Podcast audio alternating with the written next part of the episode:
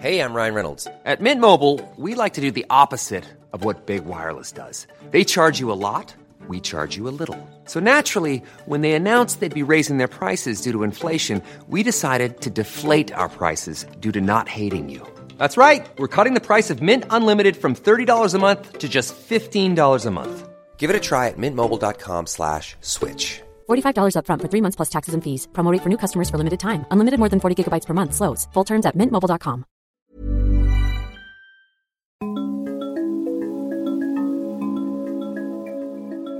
Space grown lettuce may sound like something from science fiction, but astronauts on the International Space Station, or ISS, have been enjoying their leafy greens since mid 2015, thanks to NASA's Veggie Plant Growth System. Now that some of this lettuce has been returned to Earth, scientists have been able to analyse the nutritional and bacterial content of these lettuces.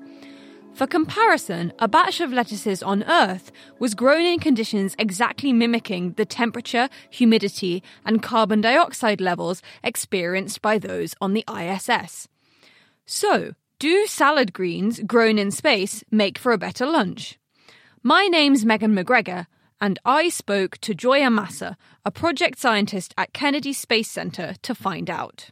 We found that the lettuce plants grown on the International Space Station compared very similarly to those grown on Earth in that the nutritional composition was very similar within an experiment. The microbial content was increased on the space station, but the plants were safe for the astronauts. The nutritional similarity between the plants is surprising because there's much lower gravity in space, and the microgravity makes watering plants pretty difficult. We actually had a fair amount of stress that the plants on the space station were subjected to that those on Earth didn't receive in the same way. And this tended to be due to, to water stress, whether they got um, not enough water or too much water, because it's really difficult to water your plants in space. On Earth, excess water just drains away, but in space, it will build up around the plants. So we were a little surprised at the similarity between the crops.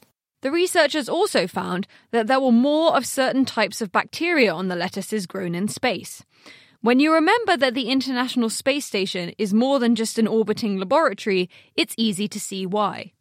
Plants that were grown on the space station are essentially growing inside a house where there are six people living and working and exercising every day there tends to be a higher level of microorganisms in that environment, whereas those grown on Earth were grown in a controlled environment chamber, and we would go into that chamber to check the plants, you know, once a day, but the rest of the time no one was entering that chamber. Understanding the microbiome that naturally arises on these lettuces opens the door to some exciting future possibilities. I think there's a lot of potential for designing a microbiome that can help protect the plants and the crew.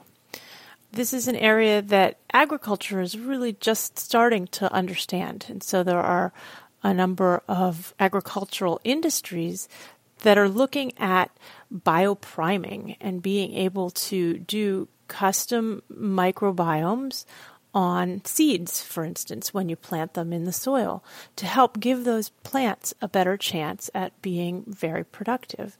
And I think the same type of strategy can be applied for space crops, where a microbiome could be designed for that environment to help provide a stable, beneficial ecosystem that can outcompete any potential human or plant pathogens. It's an area that's still in its very early stages of development, but certainly may be important for longer term crop growth in space. I spoke to Cambridge University's Howard Griffiths about some of the other challenges space crops might face. One of the issues might be, for instance, if you were trying to grow plants in space over many generations and saving seed, that you might get some pathogens that had initially been incorporated or brought in with some seed that could eventually wipe out your uh, your supplies.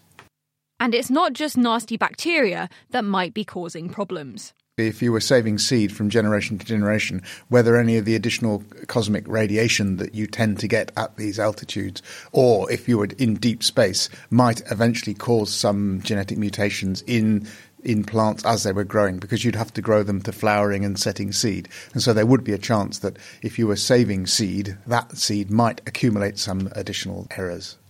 I think there would also be some longer term issues in having to maintain the growth media and so on, which might cause some problems in the longer term. Plants tend to exude carbon into rooting media, so there could be problems with longer terms uh, in terms of ster- needing to sterilize that on a regular basis.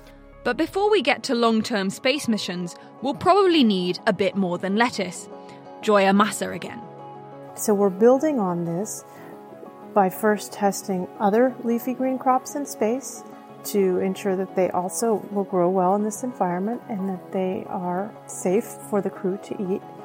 And hopefully adding things like small fruits, peppers, and tomatoes in the next couple of years to the space diet.